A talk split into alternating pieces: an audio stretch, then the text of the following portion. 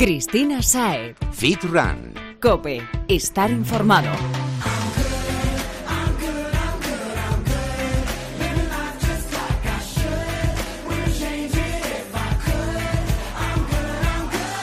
Muy buenas y bienvenido Fitrunner a un nuevo programa de Fitrancope, tu espacio de fitness, running y nutrición deportiva favorito.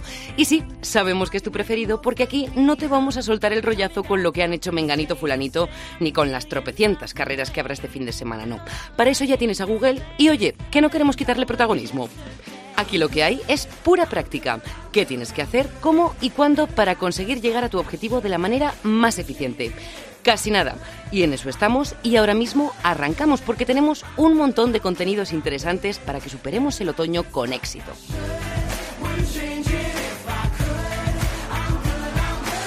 Con éxito lo superaremos y además no te dejaremos solo con estas palabrejas y ale, que te las entiendas solo, no. Te acompañamos y estamos contigo a diario a través de las redes sociales, así que toma nota para que estemos conectados cuando te dé la gana. Nos encuentras en Twitter, @fitran_cope, en Instagram somos @fitran_es y por supuesto estamos presentes en facebook.com/fitrancope. En todas ellas te esperamos, te leemos y te seguimos, así que escríbenos, Fitrunner.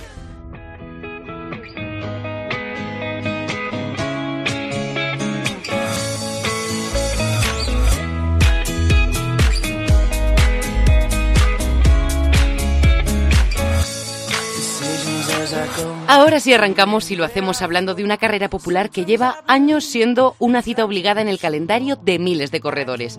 El Trofeo José Cano celebra su 38ª edición y lo hace nuevamente de la mano de Skechers.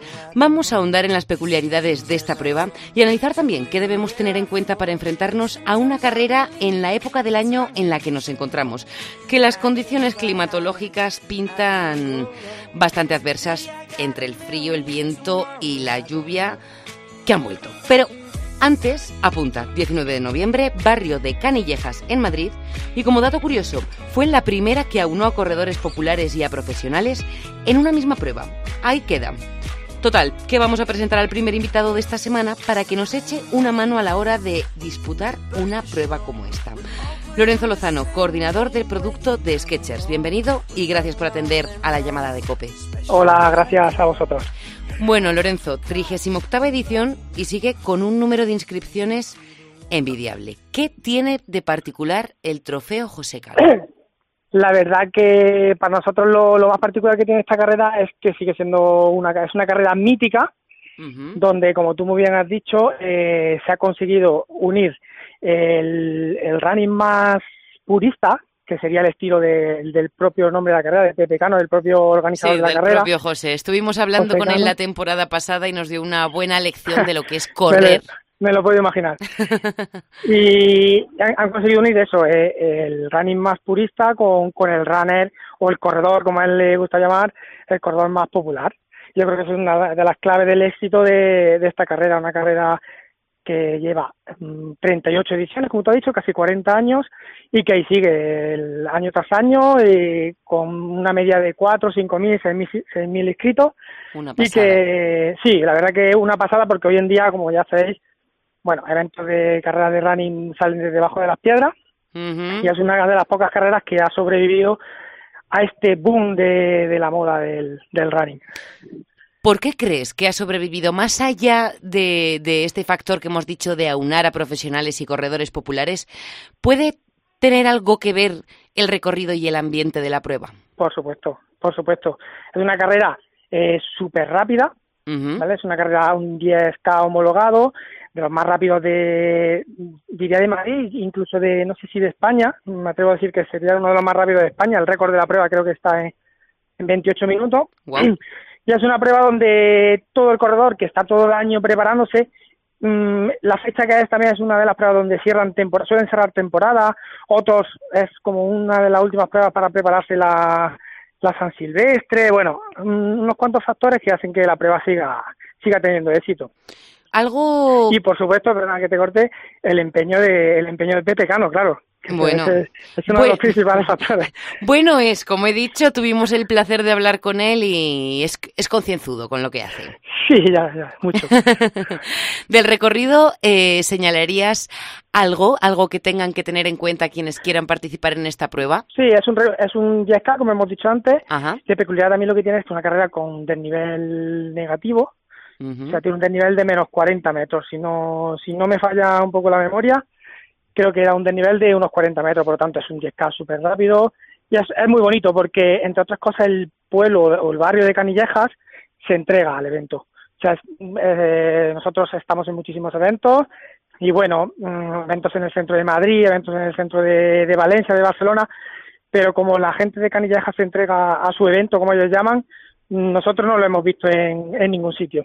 Bueno, eso es fundamental, el ambiente, sí, que al final es lo que mueve el corazón, que da orden a la cabeza, que se lo da a nuestras piernas para que sigan corriendo. Sí. Luego otro detalle que tiene la carrera es la importancia que le dan a los niños, ¿no? A la carrera de los uh-huh. peques, desde los más peques a la infantil hasta los 15 años, que desde las 9 de la mañana constantemente va habiendo diferentes carreras, ¿no? De los chupinetes hasta los infantiles de 15 años, que a partir de ahí ya se pasarían adultos, sí. Es una pasada el ambiente. Claro, al final es un evento que junta a toda la familia, a los padres, a los abuelos que llevan a los niños a verlos correr por primera vez. Bueno, la verdad que es una fiesta. Bueno, hemos dicho que además algo que tiene esta época del año, las carreras que se celebran estos meses, es que claro, tenemos el riesgo de que nos salga un día lluvioso, porque el otoño ya se sabe, de repente simplemente tenemos un fresquito con aire, de repente caen 4 gotas. Esas 4 gotas, ¿cómo las enfrentamos? Y más en una carrera en la que hemos dicho que el desnivel es negativo. Bueno, no creo que a la organización del Trofeo José Cano le asuste el agua, uh-huh. entre otras cosas porque nosotros creo que este sería el 5.º año que estamos con ellos como patrocinadores y no hay año que no nos llueva. O sea que todos los años llueve, todos los años hace mal tiempo, viento y siempre sigue yendo la gente a correrla. Es verdad que sí hay que tener un poco cuidado con el tema de la superficie resbaladiza, etcétera, y tenerlo en cuenta, sobre todo pues mirar el tiempo antes y si va a llover intentar llevar un calzado más adecuado que agarre un poquito más en mojado. O sea que lo principal que tenemos que tener en cuenta si nos esperamos un día un poquito pachá es un buen equipamiento. Un buen equipamiento es fundamental. Para antes de la carrera, para que no la gente, mientras se da la salida, no te quedes frío.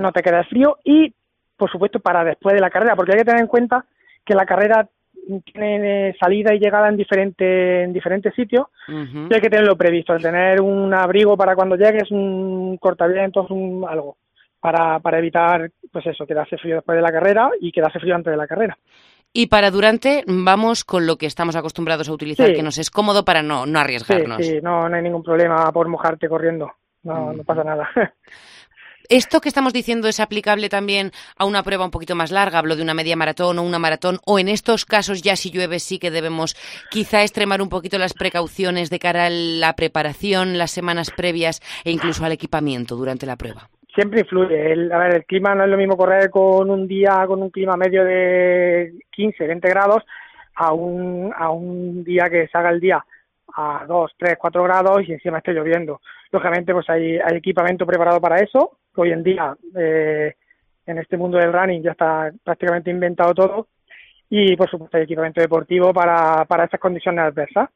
En distancias más largas, pues sí, habría que ir un poco mejor preparado porque al final, aunque el cuerpo esté corriendo y digamos está generando esa temperatura, ese calor, al final una temperatura adversa y esa lluvia puede hacer que el cuerpo se enfríe, ¿no? Y tener problemas que no cuentas con ellos cuando el día es un día normal, digamos.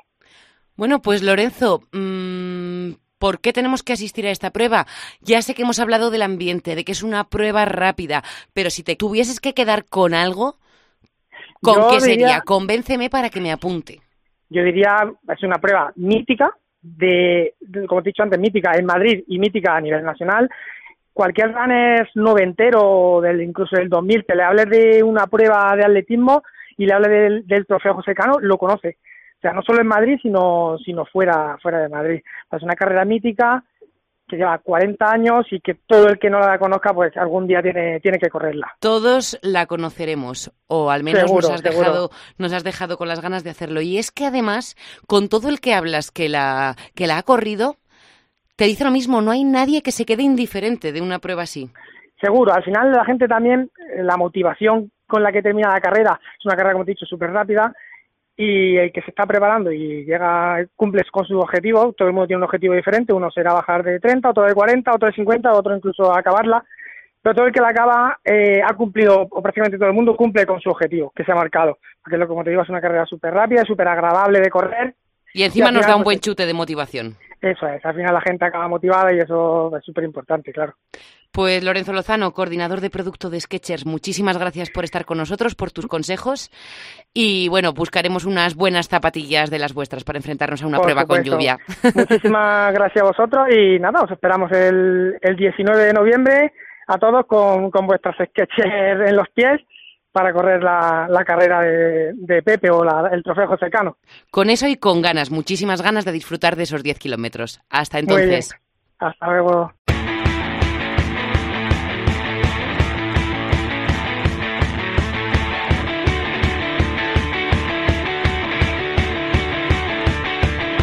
Ha venido para quedarse al menos durante una buena temporada. El frío vuelve a nuestras vidas y esto, además de que supone que tengamos que colgar en el armario nuestros abrigos y cazadoras y que empezar a hacer un poquito de gasto en calefacción, implica que nuestro cuerpo nos pida otro tipo de alimentos, o mejor dicho, unos platos preparados de manera diferente. Ensaladas, plancha y cositas ligeras y frescas es lo que nos demanda el cuerpo en los meses cálidos. Ahora es más bien todo lo contrario, aunque bueno, por lo general lo que cambia no es el tipo de alimento que consumimos, como he dicho, sino el modo en que lo hacemos, cómo lo preparamos. Y bueno, también algún productillo de temporada que, como siempre, se incluye en nuestra dieta o llega para tentarnos. El caso es que la mayor diferencia radica, como digo, en la cocina. Así que vamos a saludar a nuestro gurú de la nutrición, Jesús Santín, para que nos cuente un poco cómo afectan estos cambios en la elaboración y composición de nuestro menú al cuerpo, a lo que nos aportan esos alimentos que le damos. Jesús Santín, bienvenido y gracias por acompañarnos. Gracias a vosotros una semana más. Bueno, hemos dicho que ha llegado el frío y es que el cuerpo nos pide cositas calientes. Ya no nos vale tanta ensalada, tanta plancha. A ver cómo casa esto con nuestro objetivo. Porque, Jesús, ¿influye el modo en el que están preparados los alimentos en el aporte que nos da? Muchas veces la gente me pregunta, plancha, cocido, etcétera. No varían tanto los valores nutricionales siempre que la plancha no sea aceitada, siempre que no lo recuezas en muchísimo agua y muchísimo tiempo, pero sí que hay que tenerlo en cuenta. Por ejemplo, los vegetales, pues cuanto menos tiempo se cuezan y en menos agua, menos vitaminas pierden, las hidrosolubles y demás que se van en esa agua de cocción. Si además luego lo ingerimos esa agua, perfecto, pero si luego lo escurrimos, al final están disueltas ahí. Pero no cambia tanto. El problema es que normalmente la gente cuando empieza a hacer algo en plan cuchara o guiso, al final añade aceite, añade cosas que desvirtúan el plato, pero la manera de cocinarlo como tal no varía tanto, no condiciona tanto el nivel de nutrientes. Bueno, pues si te parece vamos a analizar un poco cuáles son los principales cambios que hacemos en la cocina durante estos meses y así vemos cómo podemos hacerlo de la mejor manera para no perder nada ni sumar tampoco nada. Venga, perfecto. Bueno, lo primero las verduras, que ya has empezado por ellas. Frescas, en puré, cocidas. Entiendo por lo que has dicho del agua que a lo mejor es interesante hacer cremita o puré. Cuando tú las ingieres crudas, no las estás modificando. Incluso algunas es bueno un poquito cocinarlas porque se fermentan y entonces evitan que nos den gases. ¿Por ejemplo? Cualquier legumbres, que hay algunas que incluso si no las comes cocinadas no se puede. Un repollo crudo, a lo mejor una berza, algo así. Oye, o un brócoli, no me meto eso en la boca sin hervir. Crudo, pues es un poquito complicado. Un poquito bruto. Sí, se puede comer laminado en forma de ensalada y demás, pero hay otras hortalizas o verduras que no nos lo permiten porque no son desagradables. Entonces, siempre consumirlas con lavadas y demás. Y si nosotros las hacemos en puré, pues al final simplemente lo que estamos haciendo es cocinarlas y mecanizarlas, o sea, triturarlas. Si lo que he dicho, comenzamos a hervirlo, hacer mucho agua y luego escurrimos esa agua, parte de las vitaminas se van ahí, entonces normalmente cocerlas en el agua necesaria para dejárselo al puré, que no nos sobre mucho agua, porque así evitamos perder esos nutrientes, y cocinarlas pues lo menos posible. Vale, cocinarlas lo menos posible, y si las servimos intentando aprovechar ese agüilla extra para no perder vitaminas. Bueno, y si pasamos a las proteínas, parece que en los meses cálidos, como decía, la plancha, la sartén, un vuelta y vuelta, nos sirve para la carne, para el pescado, y encima como que nos sienta mejor, más ligerito. Sin embargo, ahora son los guisos lo que nos tira más, algo un poquito más contundente. ¿Varían los aportes nutricionales de la proteína si la cocinamos de este modo? El problema es que cuando tú lo haces a la plancha no le añades nada, un poquito de aceite si acaso y demás, pero cuando lo guisas siempre sueles acompañar de algo. La gente, los caldos en los que lo suele incorporar tienen mucha cantidad de grasa. Si nosotros cogemos un caldo desgrasado, un caldo de brick, que los hay con unos valores nutricionales buenos, y simplemente ponemos en vez de un filete de ternera, pues un trozo de carne magra de guisar, sin nada de grasa, cortadito y cocido con bastante tiempo para que no se quede duro, no va a variar el aporte nutricional de esa proteína, y tampoco estamos ensuciando el plato, ya que la incorporación que hacemos de caldo es mínima en cuanto a aporte de grasa, de hidratos y demás. O sea que sin problema podemos cocinarla en un guiso con verduritas si lo que nos apetece es algo un poquito más cálido, que nos calde el cuerpo, sin valga problema, la redundancia. En donde reside normalmente el problema de los guisos es en la cantidad de aceite que se preparan con los sofritos de la receta de la abuela de toda la vida. El resto de lo que se está haciendo ahora a nivel fit, como se suele decir, perfectamente se puede tomar. ¿Tendrías algún truquillo para hacer ese sofritillo o que nos quede mejor el caldito del guiso con un poquito de sabor, un toque de gracia, sin usar ese exceso de aceite de oliva? Yo siempre digo, al final hay caldos de bricks muy cómodos para el día a día, que no necesitas complicarte en tenerlo tiempo cociendo, en desgrasarlo y demás, porque al final es muy elaborado, hoy en día no tenemos tiempo, es el mayor problema. Entonces esos caldos de brick funcionan muy bien, pero lo más importante es sobre todo pues la verdura, poderla hacer a lo mejor en el microondas o a la plancha, para que se quede blandita pero no se quede quemada. Por eso siempre el microondas para eso nos puede venir mejor y nos la ablanda. Usar ese caldito en el que se cuece esa verdura o el caldo de brick, y la cucharada de oliva añadirla a nosotros. Entonces de ahí sale un caldo bastante sabroso, más luego lo que puedes soltar la carne, y no te da ningún tipo de problema, porque la carne, como es una carne magra, no va a soltar nada más que sabor, no va a soltar grasa como tal, porque no tiene un aporte de grasa. Uh-huh. Lo tenemos en cuenta. Bueno, hemos mencionado en otras ocasiones, y a ti incluso se te ha escapado también al principio, el tema de las legumbres, porque en esta época también es algo que el cuerpo nos pide, como que apetece. Están muy permitidas, esto ya lo hemos comentado, y son ideales y no nos van a perjudicar en el objetivo físico, eso sí, preparadas con verduras y no con tocino. ¿Mm? Esto también es aplicable a las sopas, que pueden ser un poquito del estilo, porque claro, tenemos infinitas opciones para preparar una sopa o un caldo, pero claro, la cosa cambia de uno de pollo y verduras a uno con sus fideos o su choricito picantito. ¿De qué componemos el líquido o el caldo en el que se hace esa sopa? ¿Y en qué momento del día podemos añadirle o verdura, algo que no aporte hidratos, y por ejemplo es para la cena? Y siempre digo, metabolismos que no sean muy agradecidos, en metabolismos agradecidos incluso pues se podría meter hidrato, y en medias mañanas, medias tardes, comidas, por ejemplo, ahí podremos incorporarle algún tipo de hidrato de carbono en forma de fideo, de patata, de arroz, depende un poquito de los gustos culinarios de cada uno, pero al final lo que reside es la clave de en qué se diluye o en qué líquido flota todo ese condimento y qué condimento le añadimos en función de la hora a la que lo vayamos a comer. ¿Nos podrías contar así para que nos hagamos a la idea o tengamos una ideilla? ¿Cuál es tu sopa preferida? ¿Cómo se hace la sopa Jesús Santín? Pues mira, una sopa que pueda ser perfectamente compatible con una dieta puede ser, lo que te digo, un caldo de brick, puede ser de pollo, puede ser hasta de cocido, los hay que no tienen apenas grasa, es decir, hay sabores muy buenos. Y para cenar, con un poquito de verdura juliana, que suelen vender los preparados en muchos supermercados, ya viene el pack para que ya está la verdura troceada, para que lo eches directamente a cocer, y ahí tendrías la sopa de verdura. Si lo quieres al mediodía, podrías sobre esa misma sopa o quitar la verdura, o dejando la verdura puedes añadirle legumbre, en plan garbanzo, etcétera, o puedes añadirle sopa a fideos o arroz, depende de lo que te digo, lo que te pueda gustar. Pero por ejemplo, el típico potaje de garbanzo con lo que puede ser un poco de espinaca, acelga Y el caldo, si tú en vez del caldo coger el típico caldo que suelen cocinar las madres, utilizas el de brick, ya lo tienes perfectamente equilibrado en cuanto a dieta. Tienes un aporte de verdura, un aporte y ahorramos tiempo. De carbono, de proteína y aportas tiempo, no tienes ningún problema. Bueno, fenomenal entonces. Ya tenemos más ideas para no echarnos las manos a la cabeza, o mejor, para no sentirnos culpables cuando comamos algo que nos dé la sensación de que pesa un poquito más en el estómago estas semanas. Bueno, además de platos calientes, también nos apetecen bebidas cálidas. Por la mañana, media tarde, antes de dormir, cualquier hora parece buena para tomarse una taza de algo caliente. ¿Qué sería ese algo, Jesús? ¿Qué podemos tomar para templar el cuerpo y calmar el deseo de nuestra mente sin que suponga una suma importante de calorías a nuestra dieta?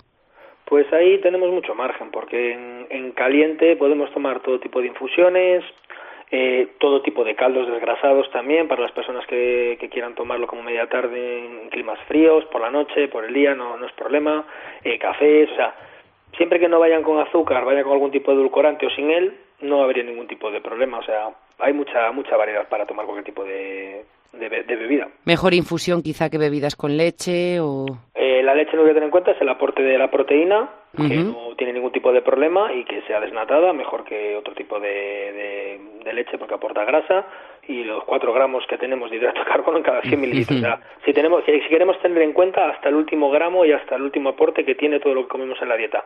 Pero si no, yo siempre a la gente cuando le pido, me pregunta si puede tomar cafés con leche al día, siempre he dicho mientras el café sea cortado, manchado, que no sean cafés de desayuno, porque entonces al final estás aportando una leche que hay que tenerla en cuenta a la hora de sumar las calorías. Sí, ya es más cantidad. Claro. No es problema ninguno. Bueno, pues antes de despedirnos, Jesús, tengo que preguntarte por algo que también he comentado que nos tienta, que son los productos de temporada. Y ahora son muy típicas las castañas, porque nos calientan por dentro y por fuera y encima saben de vicio. A mí me encantan y personalmente me traen recuerdos buenísimos y sí, las consumo. Ahora bien, ¿de qué tipo de alimento se trata? ¿Es un fruto? ¿Qué nutrientes nos aporta? ¿Podemos tomarlas? ¿Cuándo sería mejor? ¿Cómo? Pues mira, al final la castaña es, como bien dices, un fruto que procede del castaño. Normalmente siempre las vas a encontrar en esta época asadas, en algún sitio se suelen cocer, pero suele ya ser para añadir en repostería o en dulces y demás, pero normalmente suelen ser asadas.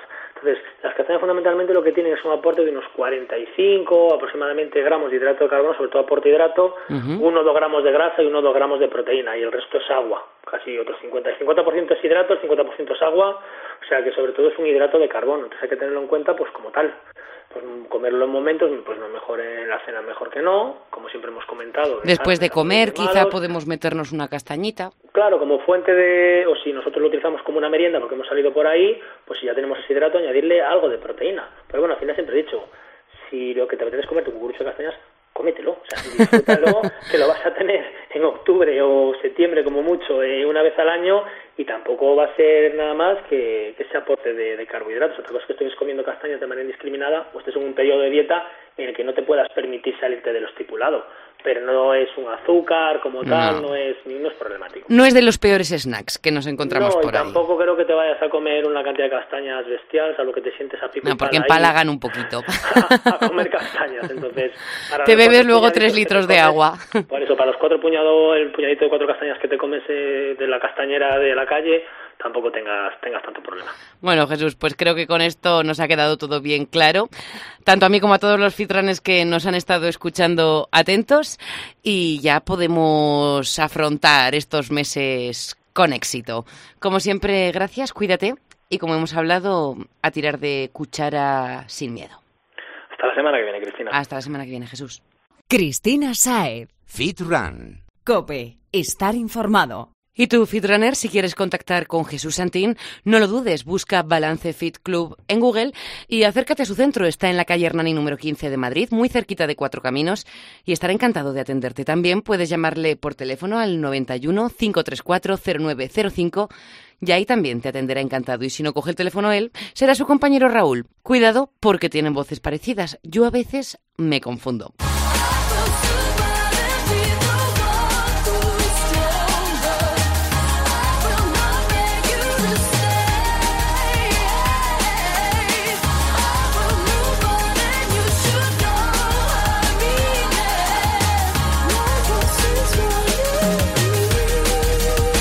Como estamos escuchando en este programa, el otoño es un buen momento para reajustar dieta, vestimenta y, como no podía ser de otra forma, también el entrenamiento.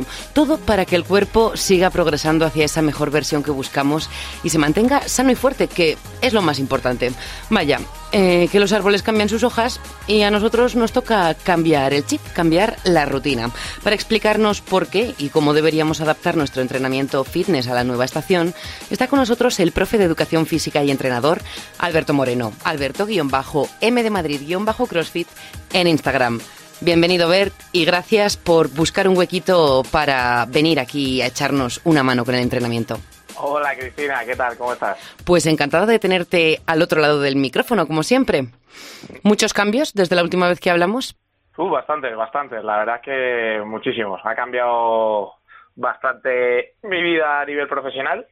Y eso siempre es bueno, la verdad. Nuevas metas, nuevas etapas. No parar y seguir creciendo siempre. Eso es. Y en eso estamos, pero la pregunta de hoy es: ¿cambiamos el entrenamiento? ¿No lo cambiamos? Porque, claro, ¿cuánto escuchamos en la sala del gimnasio o simplemente en conversaciones con otros fitness freaks como nosotros? Pues yo acabo de adaptar mi rutina porque ¿para qué? ¿Realmente es necesario ir modificando nuestra rutina de entrenamiento a lo largo del año? Pues sí, es necesario y es algo totalmente básico, la verdad. Todo entrenamiento responde a varios principios a la hora de programarlo y periodizarlo, y dos que juegan un papel fundamental en este tema que estamos tratando es el de la periodización y el de la variedad. Tenemos lo primero que programar y tener en cuenta los objetivos, las fechas importantes en nuestro entrenamiento, si lo estamos programando. Fechas importantes podemos hablar, por ejemplo, de nuestra operación bikini, son las vacaciones o una competición. Ajá. Efectivamente. Desde el hombre o la mujer que quiere ir a competir y necesita saber qué fechas son las importantes en todo su calendario, al hombre o la mujer que quiere simplemente un entrenamiento más a nivel usuario y simplemente quiere verse ver en verano. Entonces hay que tener en cuenta qué días son los importantes, qué meses, para conseguir estar bien y acorde a nuestros objetivos. Entonces eso hay que plantearlo desde un principio. Y luego, para llegar bien y no solo tener en cuenta cómo distribuimos nuestros recursos hacia nuestro objetivo, tenemos que variar nuestro entrenamiento. Nunca podemos entrenar igual, de la misma manera, porque nuestro cuerpo se acostumbra. Claro. Y deja de rendir y deja de conseguir nuevos objetivos y nuevas metas. Por lo tanto, tenemos que, junto con nuestro calendario, darle forma y variar y adaptar nuestro entrenamiento a lo largo del tiempo para conseguir los mejores resultados posibles. Bueno, Bert, pues si te parece, aquí nos vamos a poner en el supuesto de que nuestra fecha tope es el verano. ¿Por qué? Porque la mayoría de nuestros oyentes son personas de a pie que no se dedican al deporte, no viven de su cuerpo, pero sí que les gusta verse bien en verano todo el año, por supuesto, pero sobre todo apretar un poquito más la definición los meses más calurosos. Ahora, ¿qué les tocaría a estos? Lo que toca es, digamos, coger y hacer una etapa de volumen en la que buscaremos aumentar nuestro peso y también como aumentar un poquito las reservas de hidratos de carbono y demás. Te voy a pedir, Bert, que me hagas un matiz, porque claro, eso de ganar volumen puede sonar bien para los hombres, que cuanto más grandes se ven, o eso en caso, en opinión de muchos, mejor. Pero para las mujeres, ¿eso de ganar volumen también nos va bien? Claro, os va fenomenalmente bien, os va estupendo. Convéncenos antes de seguir hablando de esto, porque si no, a lo mejor alguna hace desconecto. A ver, pues con ganar volumen es la forma coloquial, digamos, de decir ganar masa magra, de coger músculo. Cuando y cambiarla por grasita. Claro, eso es. Con ganar volumen no quiero decir vamos a acabar hechos unos monstruos, vamos a acabar hechos enormes. No, al contrario. Simplemente es coger y trabajar una etapa en nuestro entrenamiento en la que vamos a coger reserva, vamos a llenar nuestro almacén para luego moldearlo y darlo forma. No podemos conseguir, por ejemplo, un cuerpo súper cincelado y súper estético si no tenemos un buen material sobre el que trabajar. Claro. Ahora toca ese momento, esos meses en los que vamos a acumular ese material para trabajarlo, y eso es bueno tanto para hombres y para mujeres. No vamos a crear ningún monstruo. De acuerdo. Entonces, ¿cómo nos organizamos para ganar este volumen en los meses fríos que nos vienen por delante? Pues lo primero, aprovechando ya que vienen los meses fríos y la etapa, es apetecen como, digamos, platos más calientes, ¿no? Sí, un poquito más calóricos, quizá. Claro, eso es. Entonces, podemos aprovechar eso para ingerir más carbohidratos, ¿vale? Y aumentar nuestras reservas. con el objetivo de ganar peso corporal y que eso indirectamente nos ayude luego a ser más fuertes y poder ganar más músculo, más masa magra. Para luego ya cuando llegue el verano y épocas más cálidas, ya que tenemos tanta descompensación alimenticia porque estamos todo el día arriba y abajo moviéndonos, sí, nos cuesta más entrenar, pues consigamos definir un poco el trabajo previo que hemos hecho durante estas temporadas de frío, ¿no? Por decirlo de alguna forma. Entonces, podemos centrar un poquito más nuestro entrenamiento en trabajos de hipertrofia, ¿vale? Un trabajo mucho más puro de fuerza para luego coger y hacer cositas un poco más explosivas, un poco más potentes, un poco que nos ayuden más a la definición ya en temporadas cálidas. Pues para esa hipertrofia que nos sugieres para estos meses venideros, ¿cómo organizamos nuestra sesión de entrenamiento? Vamos a pensar en una persona, como te decía, media, que pueda acudir al gimnasio unas 4 veces por semana, unas sesiones de 1 horita. Sí. ¿Cómo entrenaría esta persona para conseguir ese objetivo marcado? Pues lo primero, cuando me viene gente así a mi gimnasio, me gusta dar una serie de pautas clave, ¿no? Sí, aunque no exista el café para todos, claro, siempre hay alguna norma genérica. Como, por ejemplo, es que hay que tener en cuenta que para hacer crecer al músculo tenemos que estar al menos 40 segundos en la serie sometiendo el estrés muscular. Tenemos que estar trabajándolo al menos durante 40 segundos para que se produzca esa hipertrofia. Y luego, no estar descansando entre series más de 2 minutos. ¿Vale? Importante. Lo ideal sería 1 minutito, ¿vale? Luego, las intensidades a las que tenemos que trabajar que sean entre el 60 y el 80% más o menos de nuestra repetición máxima en el ejercicio que vamos a hacer. Estas repeticiones, pues podemos trabajar un rango de repeticiones entre 8 y 12 repeticiones y a un ritmo lento, un ritmo de trabajo... claro, porque para llegar a esos 40 segundos en 8, claro, 12, sí, sí. Pues entonces, deberíamos trabajar, por ejemplo, poniendo una media de 10 repeticiones por serie a un ritmo 2-2, 2 segundos fase concéntrica, 2 segundos de fase excéntrica. Tardaríamos unos 4 segundos por repetición, ahí tenemos esos 40 segundos mínimos, ¿vale? Luego podemos, para... llegar a ese estrés muscular, podemos utilizar las míticas conocidas como biseries, triseries, las superseries, ¿no? Complementar un ejercicio con otro. Me encantan. A mí. Complementar un ejercicio con otro para seguir generando ese estrés. Eso sí, los últimos estudios dicen que hay que evitar el fallo, que por llegar al fallo, a ese punto en el que digas ya no puedo con mi vida, ya no puedo levantarlo, no vas a generar más volumen. Al contrario, que perviertes la técnica y te puedes lesionar. Efectivamente. Y luego también... recomiendo evitar el centrarnos en ejercicios monoarticulares. Las antiguas creencias del fitness dicen que esos ejercicios en los que implicamos una sola articulación son mejores para el desarrollo de la hipertrofia y un trabajo de fuerza. Igual, desde hace un tiempo hay artículos que demuestran que no, que los multiarticulares son los que tienen una transferencia más positiva y en cambio los monoarticulares no. Entonces, ¿podríamos poner un ejemplo, por ejemplo? Sí, que... le demos caña a la sentadilla, al peso muerto, a las dominadas, a los fondos, ejercicios que, aunque tienen un más grupo globales, muscular, sí, tienen un grupo muscular primario más definido, como por ejemplo en el caso de las dominadas, el dorsal, tenemos también actuación de bíceps, de hombros, de abdominales, estabilizando a otros niveles y que también trabajan. Entonces eso como pautas. Y luego, a la hora de distribuir el entreno 4 sesiones a la semana, 1 horita de tiempo, yo recomendaría primero, en las primeras sesiones de la semana, trabajar los músculos grandes. Y por favor, si evitamos hacer pecho el primer día de la semana, mejor. Daremos un respiro a nuestra sala de musculación. No me digas nada, tengo distribuida mi rutina a la inversa que el resto, porque odio esperar. Muy bien. Que me enfrío. Es lo mejor que se puede hacer, porque yo no me lo explico en todos los años que llevo de carrera profesional, por qué la gente sigue haciendo pecho el primer día y colapsa la sala los lunes. Y pierna el martes. ¿Por qué todo el mundo hace pierna el martes? ¿Por qué? Si es que podemos alternar, como tú bien has dicho, de forma inversa nuestra rutina, saltando además. Yo lo que propongo es simplemente que centrarnos en... como al principio de la semana estamos un poquito más frescos y más enérgicos después de coger pilas del finde, por norma general, ¿vale? Emplear esa energía en trabajar músculos grandes, ¿vale? Músculos grandes pues podemos centrar, por ejemplo, en un orden que te puedo proponer, trabajar el primer día la espalda, el segundo el pecho, si queremos, la pierna con el hombro y bíceps con el tríceps, ¿vale? Luego también recomiendo que al final del entrenamiento hay que hacer un poquito de entrenamiento aeróbico o un trabajo de core, de abdominales. Sí, porque hay mucha gente que en esta temporada, ¿no?, que vamos más tapaditos, no nos ponemos el bañador, como que el entrenamiento aeróbico lo olvidan. Sí, eso también responde, a mi modo de ver, un poco a las antiguas creencias en este campo que estamos hablando, de que no vamos a acumular reserva, no vamos a coger peso para luego transformarlo todo y demás. Entonces, por lo tanto, no hagas ejercicio aeróbico porque vas a perder esas calorías que estás ganando y además es que vas a perder fuerza.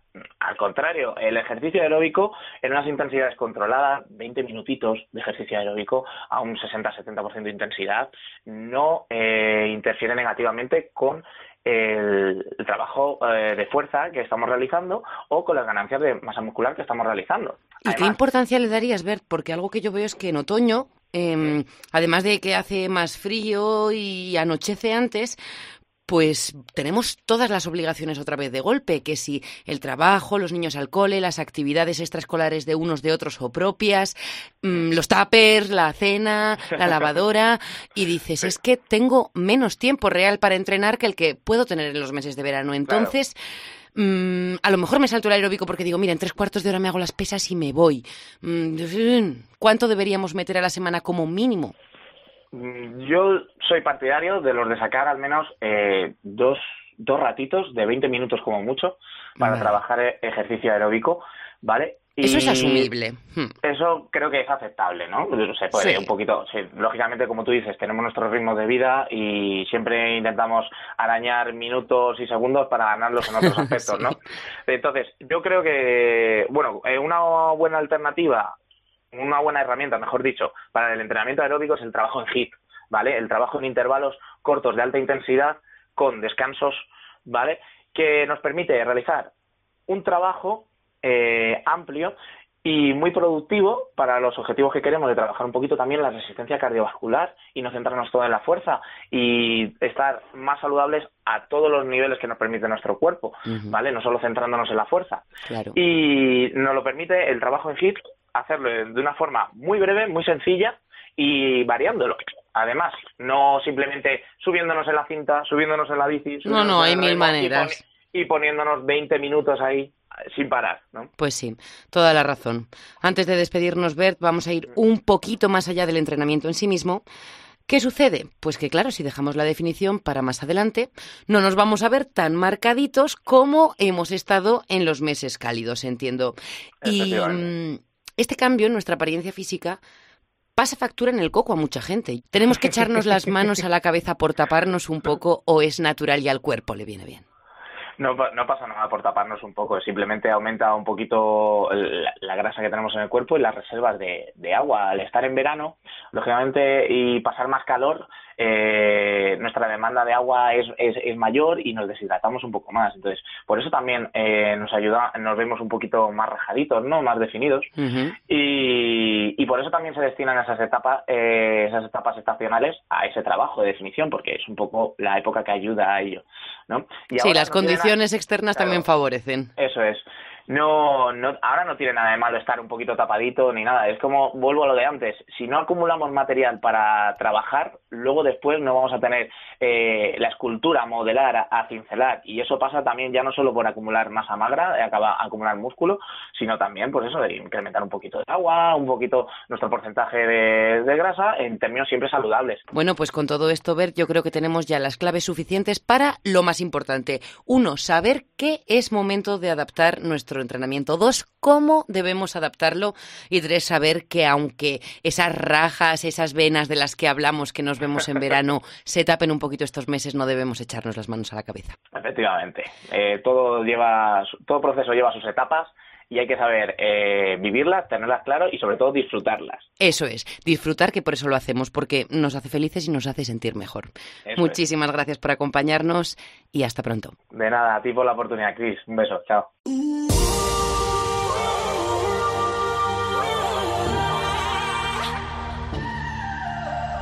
Down to my last match, fire, I'll touch just to feel. Hasta aquí este programa tan fresquito con el que estamos más que preparados para afrontar el otoño con éxito y poder conseguir así mantenernos sanos por dentro, algo que se notará por fuera y nos podremos ver con el cuerpo que deseamos. Quizá, como hemos hablado, no estemos tan definidos como en verano, pero que todo el mundo necesita un apretón y para eso tienes el jersey y las camisetas de manga larga. Aprovecha que estás un poco más tapadito y mima el cuerpo, que lo agradecerá, y pronto cuando vuelvas a apretar hará caso de todos esos estímulos que le des.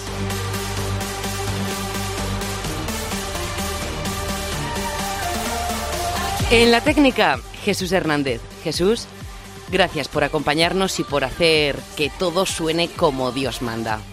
Y a ti, Fitrunner, gracias por estar al otro lado pegando la oreja, porque sin ti esto no tendría sentido y estamos encantados de charlar contigo semana tras semana. Recuerda que puedes contactar con nosotros a través de las redes sociales y que estamos encantados de recibir tus dudas, de contestarlas y de juntos seguir progresando hacia nuestro objetivo, hacia esa meta que tenemos por delante.